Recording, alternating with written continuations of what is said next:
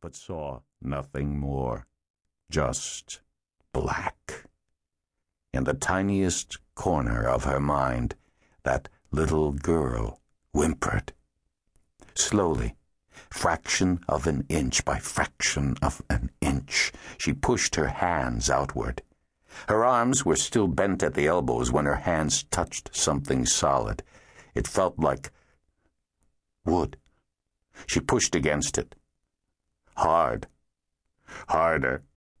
It didn't give at all. She tried not to panic, but by the time her hands had explored the box in which she lay, the scream was crawling around in the back of her throat. And when the little girl, crouching in the tiniest corner of her mind, whispered the truth, the scream escaped. He's buried you alive, and nobody knows where you are.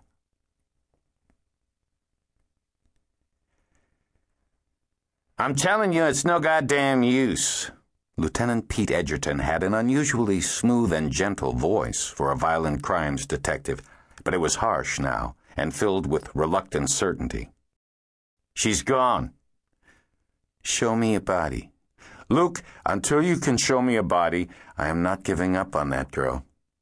Lucas Jordan's voice was quiet, as it always was, but the intensity lurked, as it always did and when he turned and left the conference room, it was with the quick, springy step of a man in excellent physical shape who possessed enough energy for at least two other men, maybe three. With a sigh, Edgerton turned to the other detectives scattered about the room and shrugged. The family hired him, and they have the mayor's backing, so we don't have the authority to call him off. I doubt anybody could call him off, Judy Blake said her tone half admiring and half wondering. He won't stop looking until he finds Meredith Gilbert, dead or alive. Another detective, surveying the stack of files in front of him, shook his head wearily. Well, whether he's as gifted as they say or not, he's independent, and he can concentrate on one case at a time for as long as it takes. We don't have that luxury. Edgerton nodded. We've already spent more time than we can afford, and a hell of a lot more manpower on a single missing persons case with squat for leads and absolutely no evidence that she was abducted against her will. Her family's sure she was, Judy reminded him. And Luke is sure. I know.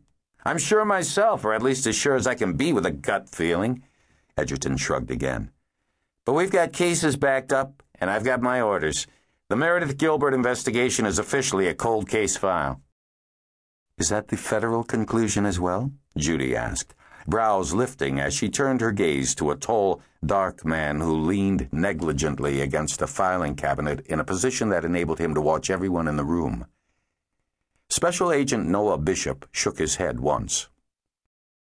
The official federal conclusion is that there's been no federal crime, no evidence of kidnapping, or anything else that would involve the Bureau and we weren't asked to officially participate in the investigation.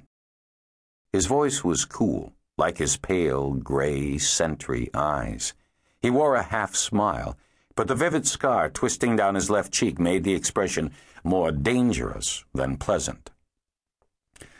Then what are you doing here?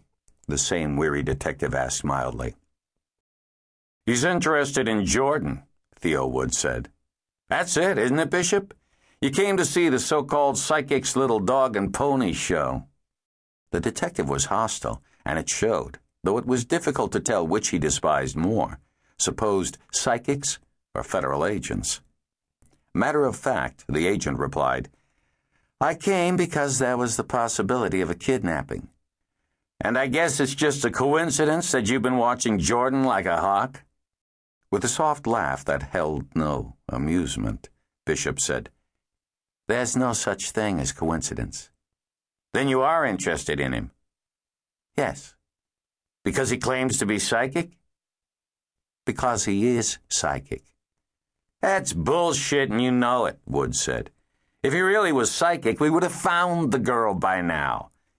It doesn't work that way. Oh, right. I forgot. Can't just flip a switch and get all the answers. No. Unfortunately, not even a genuine and gifted psychic can do that. And you.